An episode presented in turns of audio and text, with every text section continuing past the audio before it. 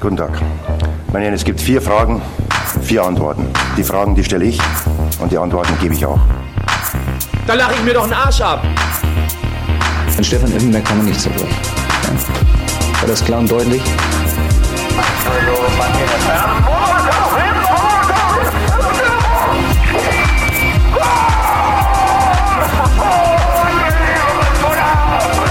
Das ist doch eine Frechheit, was der pfeift. Ich ich fertig. Välkommen till Stamplats! Riktigt härligt att vara igång i en ny vecka och det betyder självfallet ett nytt avsnitt av den här tyska podden.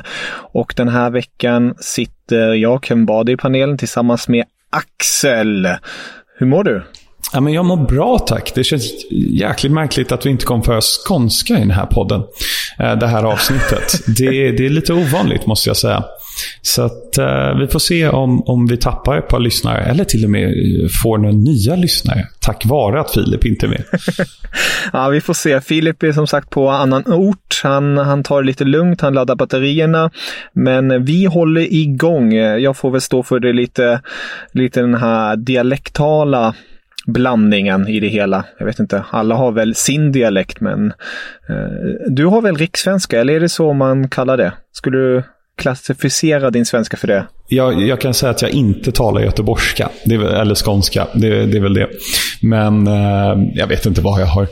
Men ska vi hoppa in i lite fotboll? Jag tror eh, Dialektpodden, det, det, det, får man välja att lyssna på någon annan gång, tror jag. Nej, det tycker jag du har helt rätt i. Låt oss börja direkt. Vi kommer ju prata om förra omgången, vi kommer blicka framåt och lite, men precis som du är inne på, vi, vi startar nu med fotbollen och jag tycker att vi startar där omgången började helt enkelt, nämligen i fredags mellan RB Leipzig och Stuttgart. Och vilken start vi fick se. Vi fick se en kapten vid namn Emil Forsberg kliva fram och leda sitt lag till en riktigt stark seger. En match som du kommenterade faktiskt. Exakt, och, och jag tycker att um, Forsberg gör jäkligt bra att leva upp till Diego Forlan. Med tanke på vem man försöker efterlikna rent hårmässigt. Han tar mer och mer ansvar och har blivit en nyckelfigur nu under eh, Jesse Marsh bara på tre matcher om man räknar in kuppen också. Mm. Eh, imponerande av Leipzig eh, med tanke på 0-1-förlusten borta mot eh, Mainz i, i första omgången och Stuttgart som hade ju kört över förvisso nykomling eh, i Greute Fürth i första omgången.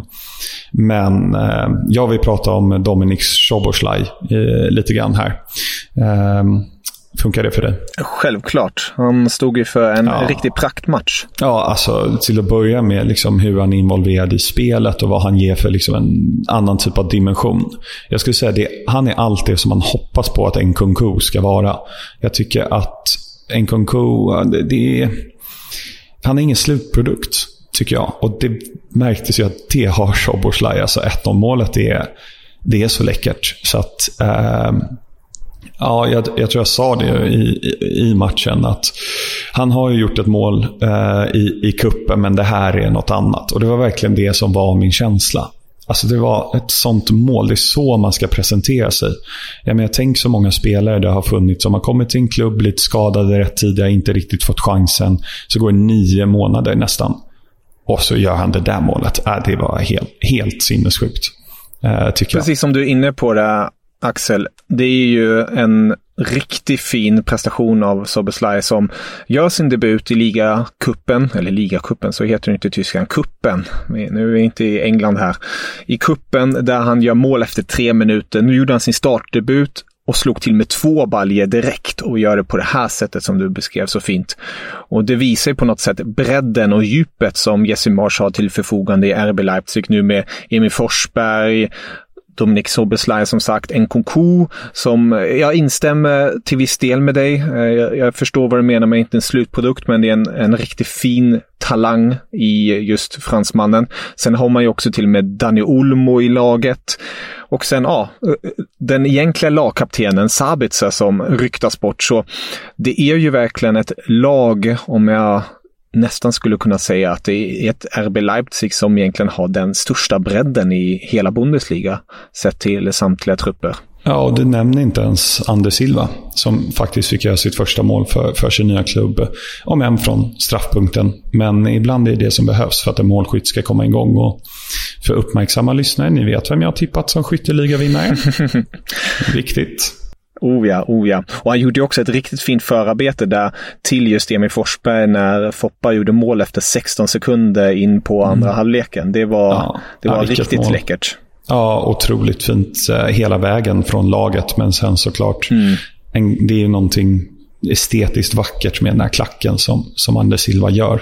Mm. Eh, och, och, Forsberg, ja, han har lite kvar att göra. Det är inte bara att peta in den. Han tar emot den väl och så sätter han en um, eh, ja, väldigt snyggt eh, mm. egentligen. En klassisk tåpaj. Ja. Skulle jag vilja säga. Ja. Och det roliga är ju också det här med, med Foppa och binden där då. Jag, jag skrev det i blogginlägg här i veckan och spekulerade lite i att det kanske ändå blir binden framöver för att på planen såg vi Orban som brukar ha binden på sig om inte Sabitzer är på plats.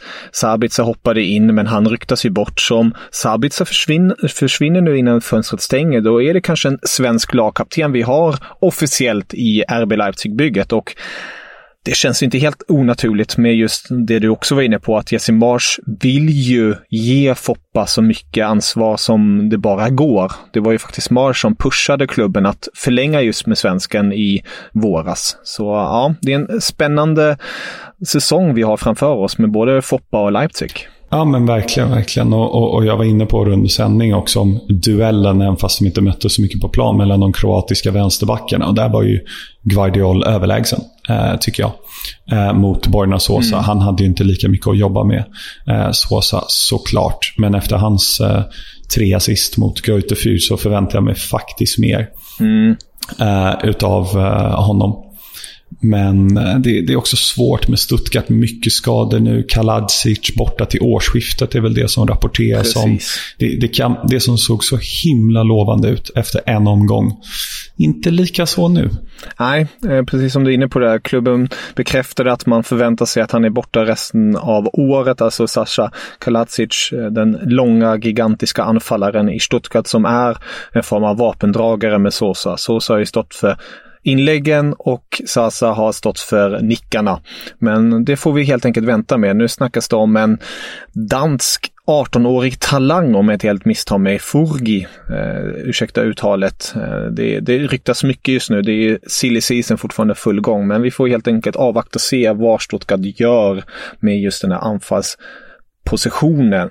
Men om vi avrundar den här matchen kan vi också bara säga att just Foppa och eh, Saboslaj kom ju med i omgångens elva, både i kicker och bild och transfermakt och ja, alla elver som tog ut nu eh, efter den här omgången och det, det är med all rätt. Absolut. Eh, givetvis Szoboszlaj, eh, men även då Uh, tycker jag att, att Forsberg förtjänar den platsen. Annars spelades ju en hel del fotboll i lördags och då var det stora utropet utropstecknet självfallet Dortmund som eh, stod för ännu en förlust mot Freiburg borta. Ja. Det såg exakt ut likadant förra säsongen när de förlorade med 2-1. Och nu blev det en 2-1 förlust igen. Håland mållös. Istället fick vi se en Griffo som bland annat gjorde ett riktigt snyggt frisparksmål. Och det ständiga frågetecknet i BVB är ju försvaret som såg rätt så instabilt ut igen. Ja, eh, jag, jag har faktiskt inte eh, sett den här matchen i och med att jag eh, valt att kommentera tre andra matcher under helgen. Så jag, jag har inte hunnit se den. Men eh, det jag kan säga är att jag har varnat för Freiburg. Du satte väl också dem på en åttonde plats? Mm. Det är Filip som inte har koll på Bundesliga. Exakt. så att, nej, men man får väl rätta och Christian Streich återigen eh, hatten av eh, till honom. 0-0 var i första omgången för Freiburg. Mm. Tror jag det var. Eh, och sen så 2-1 vinst här. Och vi kommer ju säkert in på det, men det är bara ett lag som har två raka segrar. Och det måste vara väldigt ovanligt. Oh ja. Och eh, innan vi går vidare på det just, eh, ska ju eh, gratuleras just Freiburgs sätt att spela. De låg väldigt lågt och de gjorde det väldigt svårt för Dortmund att anfalla. Och där ser man ju, och det har ju diskuterats också lite tidigare, Håland är ju verkligen som bäst när ett lag ställer om och han får de här ytorna och kommer med fart. Men möter han ett lag som står lågt så får han det mycket svårare. Dortmund försökte på ett par inlägg, men Haaland är som bekant inte så stark på huvudet trots hans storlek. Så ja, det, det ser tufft ut för Dortmund på vissa sätt och vis. En spelare som jag tycker dock stod ut och gjorde jävligt bra, ska få en stor cred, är ju Bellingham som tar så extremt mycket ansvar och som eh, störde just Freiburg-försvaret så att de sköt in bollen i eget mål. Så jag tycker det blir spännande att följa då Marco Roses utveckling med detta Dortmund och de ryktas ju kanske få in en spelare till innan fönstret stänger och det är då Halstenberg som kanske återvänder då. Han har ett förflutet i Dortmund och spelar i nuläget i RB Leipzig men eh, ser ut att inte riktigt få tillbaka någon riktig plats där med tanke på den tuffa konkurrensen. Så Halsenberg till Dortmund känns kanske som en förstärkning som kan vara väldigt bra med tanke på att han kan både spela vänsterback men även mittback. Så ja, vi får helt enkelt avvakta och se. Men om vi ska gå till det där laget då som eh, står för vinster, två stycken nu efter två omgångar. Det är ju ett Wolfsburg som kör på. Ja, Mark van Bommel. Mark van Bommel som vi kritiserade. Ja. ja, två uddamålsvinster. Mm. Um, och, och, det var väl 2-1 uh, till slut där um, mot uh, Hertha Berlin. Exakt. Ja, och det jag tycker är anmärkningsvärt är att Hertha Berlin har tappat två stycken 1-0-ledningar i två matcher i rad. Och förlorat också. Mm. Inte bara kryssat, utan förlorat.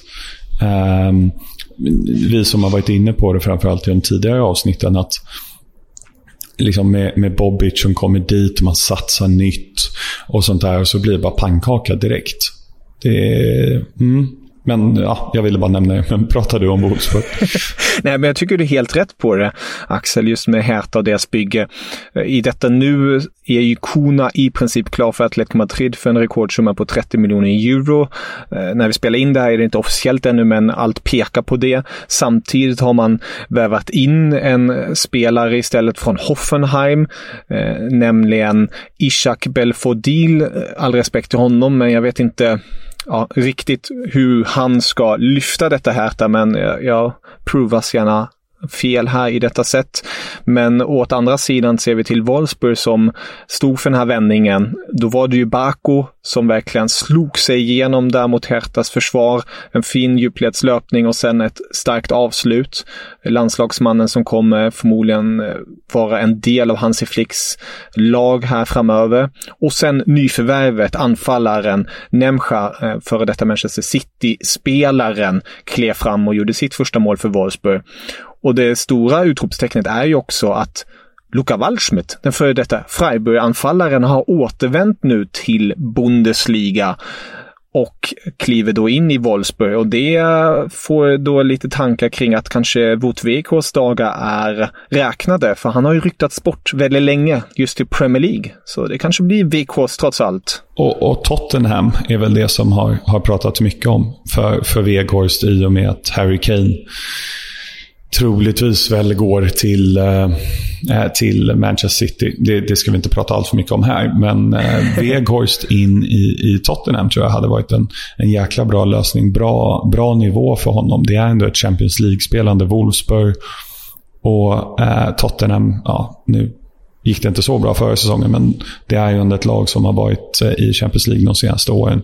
Så eh, jag tror det har varit ett bra steg för honom. Nu får vi se, det här är ju vi som sitter och hittar på och, och, och andra typer av tabloider. Men eh, ja, Waldschmidt, jag har lite för dålig koll på honom, men gör han 20 mål på en säsong? Mm, Tveksamt. Det, det, är det som är frågan, men därför finns ju också Emsha och, och de andra offensiva krafterna i Wolfsburg. Så jag tycker ju ändå att det är en bra rekrytering av Wolfsburg med tanke på deras satsning på just Champions League. Att man, man får in två duktiga anfallare som kanske inte på direkten kommer ersätta Wout Weghorst, men eh, i längden definitivt kommer göra ett väldigt bra jobb, så att säga. Så det, nej, det blir väldigt spännande att följa detta. Och Wolfsburg som sagt, som är där uppe just nu, kan vara väldigt nöjda över det hela.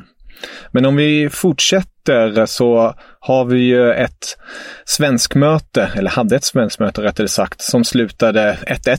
Där stod eh, Branimir Rigota för eh, Greuta Fürths mål och Joakim Nilsson spelar för Bielefeld. Eh, delad pott, viktiga poäng för bägge lagen och det blir ju väldigt intressant att följa då just utvecklingen av dessa två svensklag som definitivt kommer ha det svårt, men jag tycker mig se potentialen att de kan säkra nya kontrakt i den här säsongen. Ja, alltså potentialen finns ju absolut där. Sen får man ju se när det blir lite mer tätt matchande och, och de övriga lagen har liksom kommit igång ännu lite till. Alltså jag menar, Gladbach står på en poäng ja, vad innebär det egentligen? Ehm, och, och, och, en rad andra lag. Union Berlin på två poäng, eller, ja, på två poäng efter två matcher. Det är svårt att säga om de kommer klara sig kvar, men absolut. Det, det är som du säger, att man, man ser lite potential till det i alla fall. Men eh, samtidigt, man ska ju vinna den matchen på något sätt om, om man ska klara sig kvar i ett sånt möte. Ja, det är de som kommer fightas extra. O oavsett vilket lag det är. Liksom. Exakt. Ja, precis. Det gynnar ju inte någon av dem egentligen, det där resultatet. In, inte tyvärr. riktigt, men ändå. Jag förstår vad du menar. Det, det, det är det som är det knepiga i det hela. Eh, oavsett vad har de ju tagit poängen nu, men tre poäng är ju alltid mer välkommet i detta fall. Men eh, det, det kommer vi mer till. Vi kommer faktiskt med ett bonusavsnitt senare i veckan som vi pratar i slutet på det här avsnittet om lite mera. Men en annan match som jag tyckte stod ut och där var det mest stämningen. För jag tycker vi lyssnar kort på det här.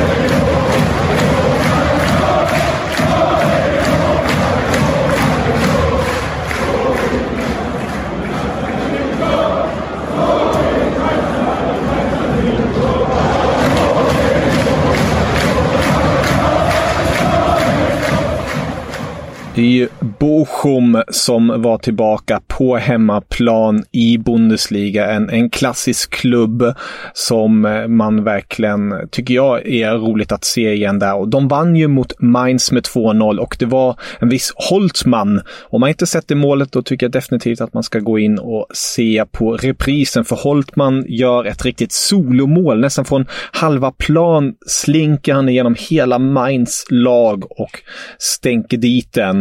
Och han visar på sin fart, för han är ju faktiskt en av ligans snabbaste spelare. Så den här segern tyckte jag var, den var häftig. Eh, speciellt just för fansen och, Bochum i stort, för att det är ett, verkligen en traditionsklubb som, som hör hemma i Bundesliga ändå. Ja, det, det är bara att hålla med. Eh, det, det är ju ett eh, fantastiskt mål som också får fansen att jubla och, och, och det som vi nyss hörde då här på, med publiken i Bochum. Det, det är fantastiskt och äntligen är publiken tillbaka. Däremot måste jag bara påpeka Mainz försvarsspel vid det här målet. Det är, det är inte Tuchel, den tidigare tränaren, som, som har satt det försvarsspelet. Det, det är bland det sämsta jag har sett. Eh, det är riktigt uselt faktiskt. Och det är rätt så fascinerande för det är ändå Bo Svenssons försvarsspel som gav dem tre poäng mot RB Leipzig bara en vecka tidigare. Så det, nej, det, det, det svänger snabbt. Minst sagt. Minst sagt. Men eh, till omgångens stormöte då, som även du rattade. Alltid lika härligt att ha dig som guide när man tittar på matcherna. Det var ju Du är för snäll Kevin. det var ju Leverkusen mot Gladbach och det blev ju två mål på knappa åtta minuter redan. Eh, det blev, eh, berätta, hur, hur tog du dig igenom den här matchen? För det, det hände ju en hel del. Nej, men alltså, när man ska köra en, en Eh, en match oavsett om det är liksom damliga, Champions League, Premier League, Bundesliga eller vad det är. Liksom de första minuterna, det är sällan att det blir ett sånt Alltså att det blir händelserikt direkt. Så då brukar man ju ofta liksom ta sig igenom ja, men lite grann eh, ja, men hur de har förändrat startuppställning eller den här tiden på året kanske, ja men det har ju sålts eh, spelare eller vad det kan vara. I den här matchen så hann man inte det. Det var ju liksom kaos direkt. Och sen, det är ju liksom, vad ska man säga, han köper en lott där, eh, Michel Backer. Ingen ökänd, eller ingen känd målskytt direkt. Och så har han ju otrolig tur. Stolpe och så in via Sommer. Sommer som ju då hade så himla fin match mot Bayern München. Får ju börja på sämsta tänkbara sätt och sen så, ja, ett par minuter senare då när Diaby, som var helt otrolig i den här matchen, hittar fram till Patrick Schick. Hade inte gjort mål på åtta Bundesliga-matcher, delad skytteliga, vinnare i EM. Eh, får dit den. Om jag minns rätt så kritiserade jag Sommer lite grann. Först sa jag att det var otagbart, men sen så var nej, han borde faktiskt kunna göra det där bättre. För den är inte helt in till stolpen, då, då, då förstår jag Sommer. Men det där tycker jag faktiskt han borde kunna göra bättre. Han är ju ganska reflexsnabb, Sommer. Eh, och sen så får Turam utgå eh, skadad. Plea ligger ner lite grann. Sen så är det en fruktansvärt ful tackling av just Backer på eh, Liner är det va? Som också får gå ut skadad. Jag tycker det där borde ha varit rött faktiskt. Så får man straffen och så räddar Hardecki och så är det halv, halvtid. Och så fem, sex minuter in så gör de 3-0. Eh, Leverkusen och då var det liksom helt, helt kört. Och så två till spelare som får utgå skadade i, i Gladbach och, och, och sen slutresultatet är ett, eh, ett par, med ett par minuter kvar. 4-0 då. Eh, nu har jag till och med glömt vem som gjorde det målet. Men, ja. Amiri. Amiri var det ja. Just det. Just det, just det. Nu minns jag det. Jag blandar ihop matcherna i helgen. Jag ber om ursäkt till alla lyssnare. Nej, det är ju lugnt. Det är lugnt. Men 3-0 målet kan vi ju bara säga att det är Diaby som stod för det.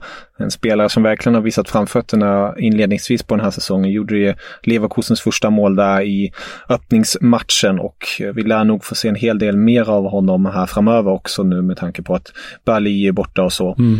Men eh, precis som du är inne på det här, det är ett Glappar som, ah, vad ska man säga, alltså stolpe in, stolpe ut. Alltså det, det är inte deras säsong så här långt och Hytte har verkligen fått kämpa nu för att få ihop det här laget. Toram som kom tillbaka från skada är skadad igen.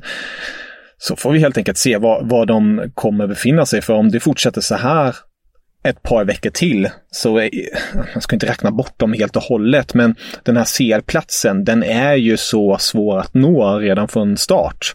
Och fortsätter det här då kommer den verkligen inte vara inom någon räckhåll för eh, Hytte och kompani.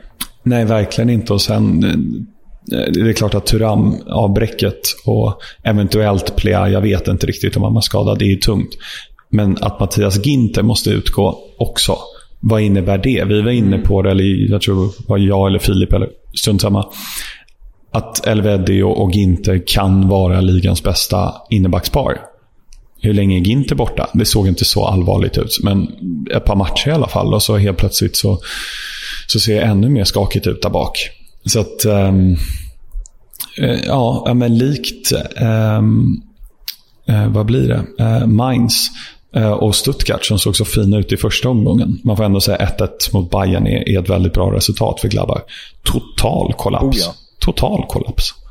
Mm. Så att, um, De såg inte alls hungriga ut så som de gjorde just mot Bayern. Leverkusen visade ju upp den sortens hunger mera istället. Ja, och när man missar en straff sådär, alltså precis innan halvtid. Det kan ju avgöra, liksom, okej, okay, vi fick in ett mål här, vi har kontakt, okej, okay, Tyram och Liner, de kan inte spela vidare, men vi har det här, tänk så. Och så bara pannkaka. Liksom. Ja. Vi får helt enkelt återkomma och se hur det går för Gladbach. Ett lag som fick dela pott eh, var ju Union Berlin och Hoffenheim, eller rättare sagt Hoffenheim och Union Berlin. Jag tänkte, vi, vi går inte så djupt in i den matchen, tänkte bara kort säga att Kramaric stod återigen för en assist. Han stod ju för ett par stycken i första omgången. Men den spelaren jag vill lyfta fram är Union Berlins nya strikerkung. Han var ju redan där förra säsongen, men nu är han permanent i Union. De köpte honom från Liverpool, nämligen Taivu, anfallaren. Nu har han gjort fyra mål och två assist. Nej, förlåt att jag avbryter här, men du måste ge dig på ett försök på efternamnet också, Kevin. Okej okay, då. Taivu Avonje. Uh, ja. ja, Avonii tror jag. Avonii, ja det, det, är bättre. Avonii. Ja. Avonini. Ja, det, det är därför du är kommentatorn och jag någon jag form måste av kickare. Helt rätt. Men eh, Taivo, som sagt, han har stått för fyra mål och två assist på de inledande fyra tävlingsmatcherna för Union Berlin den här säsongen. Och det, nej, det ser riktigt roligt ut att bevaka den här anfallaren som bara sprudlar av självförtroende i nuläget. Och det, det är extremt viktigt för Union Berlin också som, som vill ta sig långt i den här tabellen, så att säga. Eh, samtidigt som de är ute i Europa och slåss i den här nya Conference Cup. Eh, de vann mot eh, det finska laget senast och då stod ju Taivo också för mål. Så det blir spännande att följa Union Berlin. Men matchen som förmodligen drog mest rubriker i söndags var ju den mellan Bayern München och FC Köln. Och det var ju en, en liten trött match till en början med kan jag tycka, för att det var ett Bayern München som Såg svajiga ut, eh, fick inte till det där sista riktigt och en spelare som verkligen fick utstå kritik var ju Leroy Sané. Och där var ju till och med hemmafansen, de buade, de visslade åt honom. Och det har ju kommenterats nu i efterhand att både lagkamraterna Kimmich, Müller, även eh, tränaren Baumgart i Köln tycker att det var helt fel gjort av fansen. Men Sané är ju en spelare som inte alls har nått upp till den här nivån som många hade tyckt att han ska nå upp till. Han besitter ju en enorm kvalitet, men i Bayern München under Flick kom det inte riktigt till sig och nu under Nagelsmann har det heller inte riktigt lyckats eh, få fram det hela och ja, tiden börjar ticka för Leroy Sané. Lite så är det, men han har ju aldrig fått spela på sin favoritposition. När han var så bra under Pep mm. i, i City var ju när han fick liksom driva ner mot kortlinjen och spela snett in och bakåt. Äh, längs med vänster, på vänsterkanten ska sägas. Nu är det, jag tror det var du och eh, kontot Tysk Fotboll på Twitter som hade en liten diskussion om det här. Eh, igår eller någonting. Och att eh, de Exakt. förväntar sig att han ska vara nya Robben. Det är han inte. Sané har många andra kvaliteter. Han är egentligen inte så skicklig en mot en. Han är ju framförallt snabb. Det, och, och ha en, liksom en bra blick för spelet, skulle jag säga. Men han ju, spelas ju bara ute till höger. Så att jag kommer välja att ge honom en chans tills han verkligen får visa sig i sin favoritposition. Mm.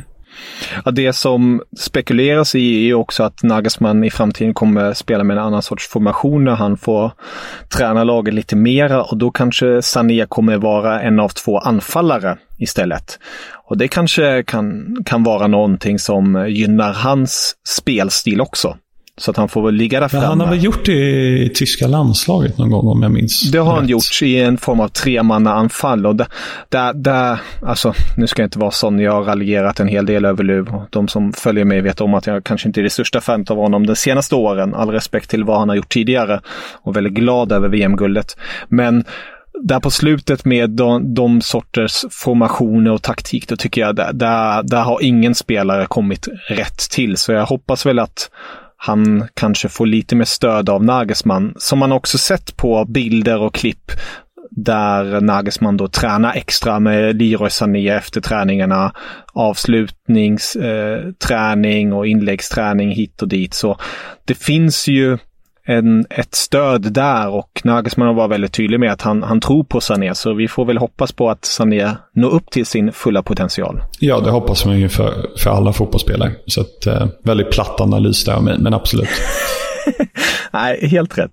Men spelaren man kan lyfta var ju Sané när han byttes ut. Då kom ju Musiala in. Mm. Och jäklar vilken impact han gjorde. Efter fyra minuter löste han upp hela efter Kölns försvar och spelade fram till Lewandowskis 1-0 mål. Och ja, där visar den återigen vilken klass den här, nu kommer säkert det fram, före detta Chelsea-talangen hade, eller hade, har i sig. Eh, det är en spelare man verkligen ska hålla ett extra öga på. Ja, eh, onekligen. Och att han...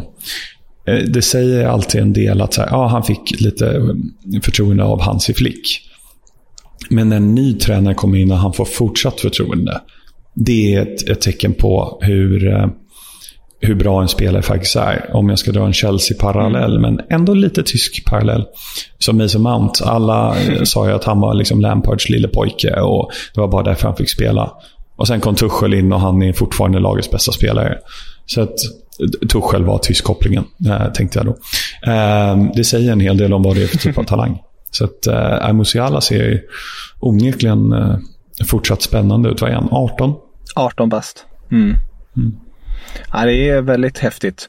Men matchens lira blev ju Serge Gnabry med sina två baljer. Han har ju nu gjort 11 mål på åtta matcher mot FC Köln. Hans favoritmotståndare kommer till att göra mål. Och det blev ju också då 3-2 slutligen för Bayern München. Och de är nog väldigt nöjda över den här segern med just att de tappar i första omgången, 1-1 mot Gladbach Leipzig har tappat en match, Dortmund har också tappat en match, så uh, nu, nu är racet igång på riktigt. Ja, det blir Bayern och Wolfsburg som slåss om. Millions of people have lost weight with personalized plans from Noom. Like Evan, who can't stand salads and still lost 50 pounds. Salads generally for most people are the easy button, right? For me, that wasn't an option. I never really was a salad guy. That's just not who I am. But Noom worked for me. Get your personalized plan today at Noom.com. Real Noom user compensated to provide their story.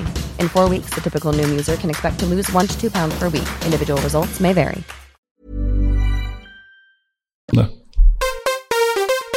Vi har nämnt det tidigare. Sasha Kalatsic är ju borta resten av året med största sannolikhet. Stort tapp för Stuttgart. Kuna kommer lämna för Atletico Madrid med största sannolikhet. I detta nu är det inte officiellt ännu, men allt pekar mot det. Ishak Belfodil är klar för Heta från Hoffenheim. Och sen en annan anfallare, Alexander Sörlott, som inte alls är någon anfallare som Jesse Marsch litar på i RB Leipzig. Han sägs gå till Real Sociedad när vi spelar in det här. Och eh, ja, det är ju en flytt som eh, är bra för RB Leipzig, för de behöver som sagt inte honom. Samtidigt spännande ur svensk perspektiv där då, då Alexander Isak får en ny konkurrent med tanke på att han är ju deras stora anfallsstjärna där. Men eh, en ny norsk lagkamrat kanske han får. Ja, han har ju haft en eh, norsk lagkamrat för två säsonger sedan och då gick det ganska bra när han hade Martin Ödegård som spelade fram bollarna. Nu är ju Sörlot en annan typ av eh, spelare än Ödegård. Men eh, jag, vet, jag har aldrig förstått storheten med Sörlot. Han bombade väl in mål i Midtjylland, tror jag det var.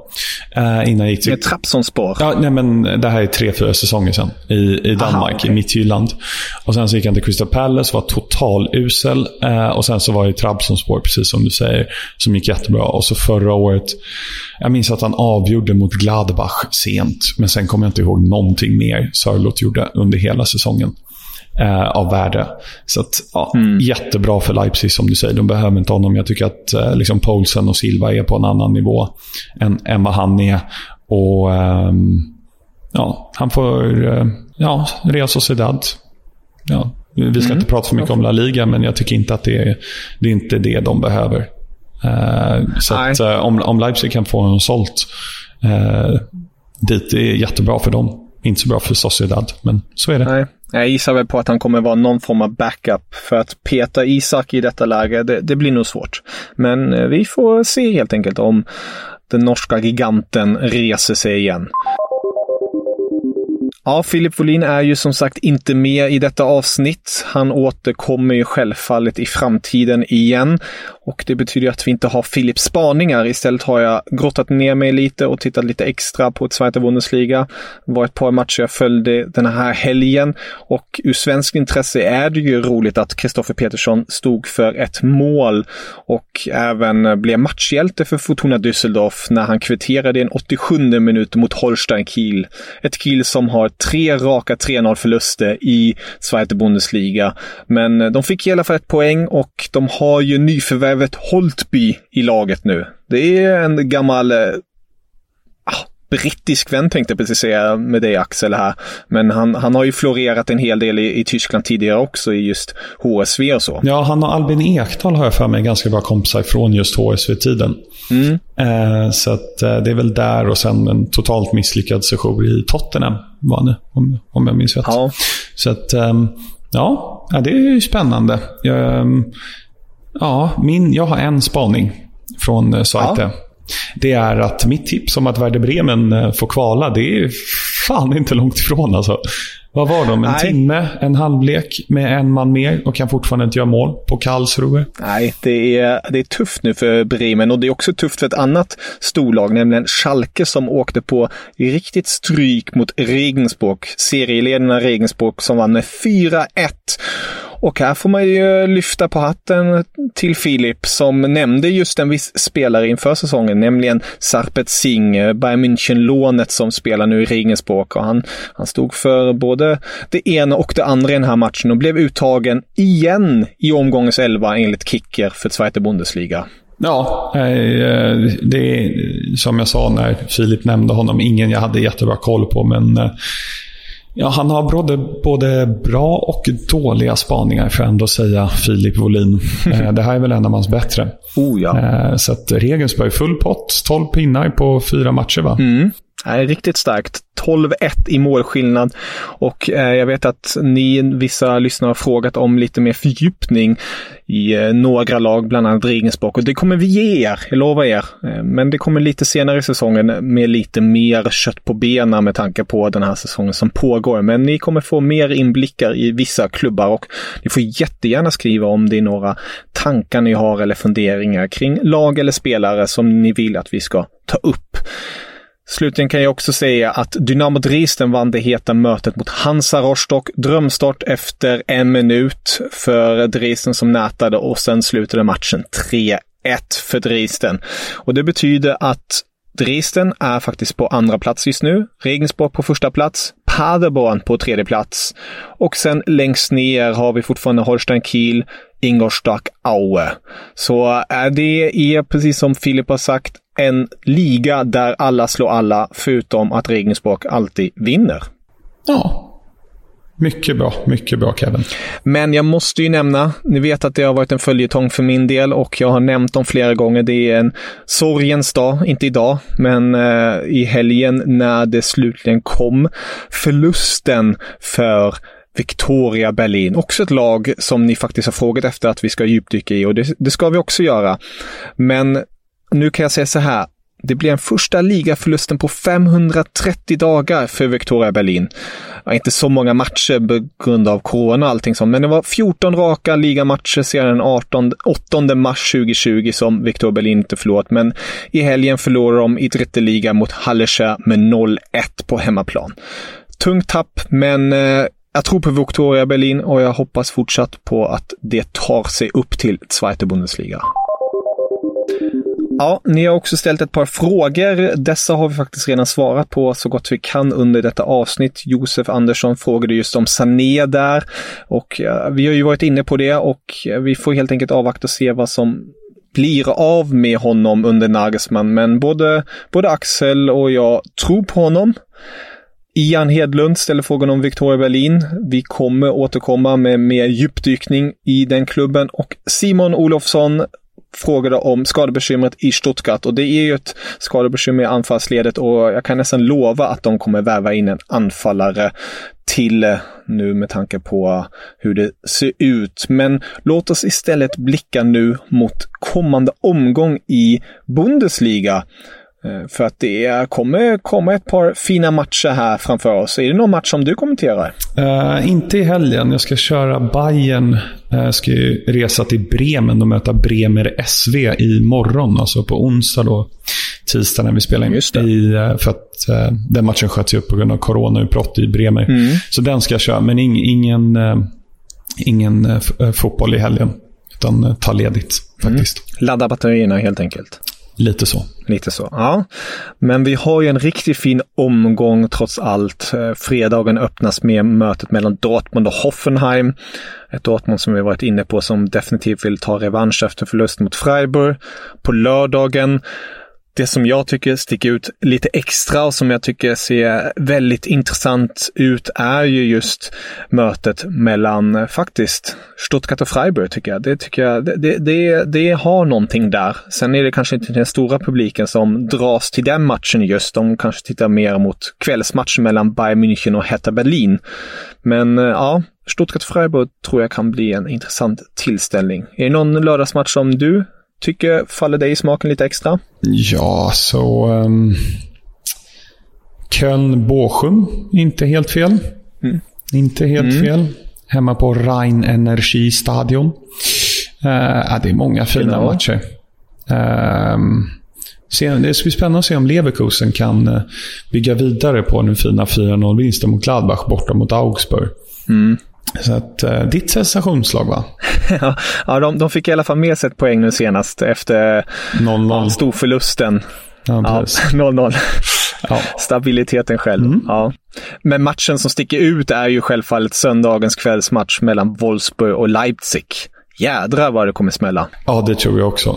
om van Bommel har lärt sig sina spelare det han brukade göra på plan, då kommer det smälla på riktigt. Eh, tror jag. Eh, väldigt spännande. Tidig, jag ska inte säga att det är seriefinal, men tidig final om Champions League-placeringarna. Det, det, kan det vara. Även fast jag har tippat mm. Wolfsburg längre ner. Så de leder ju ligan som vi har varit inne på. Exakt. Så det, ja, det blir en riktigt smaskig duell. Och sen har vi innan dess Union Berlin mot Borussia Mönchengladbach. Ett Gladbach som ja, har en hel del frågetecken. Vi får se om dessa frågetecken stryks ut under veckan och får lite mer besked kring eh, skadeläget. I nuläget ser det definitivt inte så ljust ut och Zakaria som faktiskt ryktades bort i början av veckan till Roma, att de var överens, kom nu nya uppgifter av Sport att han istället kanske kommer förlänga sitt kontrakt. Eh, det, det var en ordentlig vändning, men det kan ju vara så att Gladbach verkligen nu har fattat att de måste försöka behålla sina nyckelspelare för att nu, nu börjar det bli riktigt knapert kring truppen. Ja, ja men verkligen. Och, och jag menar, jag tycker att Neuhaus ser förbaskat fin ut. Men Krame är inte tillräckligt bra för de ambitionerna som Gladbach har. Där tycker jag att Zakaria är mycket viktigare, precis mm. som du är inne på. Så, så för de som har sympatier med, med Gladbach, absolut. Det vore en supervärvning, fast inte en värvning, men att förlänga med, mm. med Zakaria. Och en spelare som jag definitivt vill lyfta är ju Joe Scali från Gladbach. Eh, den amerikanska försvararen 18 bast har gjort det riktigt bra tycker jag och gjort en riktigt fin start han hade det inte Nej, lätt det hade mot Diaby. Inte. Alltså, Diaby sprang ju runt honom och bara förbi honom så många gånger. Men jag tycker ändå alltså, med tanke på vad han har för historik och att han han har ju inte spelat på den här nivån innan. Han, han gjorde ju en debut ordentligt, eller debut var det inte, men han spelade ju mot Bayern München och gjorde det bra. Eh, och sen var ju, precis som vi var inne på, hela Gladbach rätt så usla mot Leverkusen. Men ja, Diaby, han... Men då, hade, då mötte han mm. väl Sané, som vi har kritiserat här. Det är lite... Det är Diaby. Det är Diaby Nej. som gör det. Är det kanske jag, min spaning var totalfel här. Skalé, han kommer bara fallera nu resten av året, eller vad tror du? Exakt. Han fick ju flytta över till högerkanten när Liner eh, blev utbytt och Benzobaini mm. kom in. Och jag menar, Paulinho gjorde väldigt bra mot Scally också. Så det var ingen jätte härlig match för honom, men det var inte för någon i Gladbach, ska sägas. Ja, det är bra. Bra med sågen där direkt, Axel. Jag gillar det. Jag gillar det. Helt rätt. Ja, du kan inte säga vad som helst där och komma undan nej, nej, det, det... det, så ska det vara. Här ska vi ha högt i tak ja. och säga vad vi tycker och tänker. Jag, jag håller i alla fall fast. Jag, jag tror på Scully. Han är, jag gillar honom. Han är också med i mitt fantasylag. Ja. Där ska vi kanske inte gå så djupt in på, för att jag vet att du har det lite tyngre där. Nej, det är... Ja, skönt. Och, alltså, jag vaknade upp i morse och kollade också. I, i, jag kör fantasy i Premier League mm. också. Ja, det går så dåligt här också. Så jag, jag, jag, har nästan gett upp både Bundesliga och Premier League efter eh, två omgångar. Mm. Nej, jag kanske kan hjälpa dig. ja, tack. Det behövs. Det kan jag meddela dig. Ja. Som sagt, det var det för den här gången gott folk. Jätteroligt att ni lyssnar. Ni får jättegärna prenumerera på podden och ge oss betyg. Det hjälper oss att växa och bli så mycket bättre. Vi vill göra det här tillsammans med er. Men avslutningsvis vill jag bara meddela att vi kommer ha ett bonusavsnitt i slutet på veckan, nämligen med Joakim Nilsson, den svenska mittbacken. När vi spelar in det här vet vi inte om han blir uttagen i svenska landslaget, men när vi spelar in med honom, då har vi ett besked och då håller jag tummarna att han har blivit uttagen i Jan Anderssons landslag härnäst. Men han var ju med här innan sommaren och har gjort det väldigt bra i Bielefeld, så det ska bli kul att prata med honom om hans säsongstart och lite tankar inför framtiden. Jag undrar då liksom om, om, om Nilsson och Hergota då som möttes i helgen, om de snackar lite på planen bara, mm. ja men jag var med i det här stamplats, ska inte du vara med? Eh, Jocke, för, kom igen för fan. Jävla bra grej. Är det det de står och pratar om liksom, eh, framför tv-kamerorna? Jag vill tro det i alla fall. Ja, det vill jag också. Men jag kan fråga Jocke hur läget är där och om det är stamplats som mm. um, lyssnas på i omklädningsrummen där egentligen ingen förstår oss för att vi, vi pratar ju svenska. Men det, det kanske finns någon översättning där kring det hela. Vi kanske får bli internationella. När de möter Leipzig, då får vi ju snacka med Forsberg. Bara, men in, lyssna nu. Kom igen. Ja. Det måste du göra. Ja, det är faktiskt, faktiskt. Jag får prata med båda två. Se till att de eh, frågar Foppa. Det hade varit väldigt roligt att få med honom också. Absolut. I stamplats. Mm. Men eh, Tack så jättemycket för den här gången Axel. Alltid ett sant nöje att få snacka med dig. Ja, men detsamma. Tack så mycket. Och tack till alla er som eh, väljer att ta eh, en knapp timme ur er egna tid att lyssna på två idioter. Uppskattas alltid. verkligen, verkligen. Sköt om er und auf Wiedersehen. Auf Wiedersehen. Guten Tag. Meine es gibt vier Fragen, vier Antworten. Die Fragen, die stelle ich und die Antworten gebe ich auch. Da lache ich mir doch einen Arsch ab. An Stefan Effenberg kann man nicht zerbrechen. Ja. War das klar und deutlich?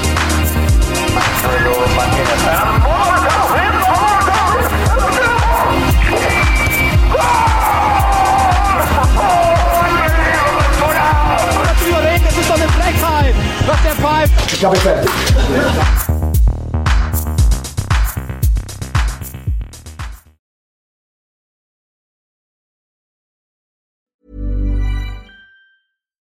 Here's a cool fact a crocodile can't stick out its tongue. Another cool fact you can get short term health insurance for a month or just under a year in some states.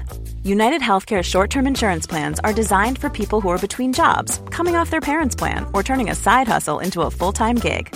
Underwritten by Golden Rule Insurance Company, they offer flexible, budget friendly coverage with access to a nationwide network of doctors and hospitals. Get more cool facts about United Healthcare short term plans at uh1.com.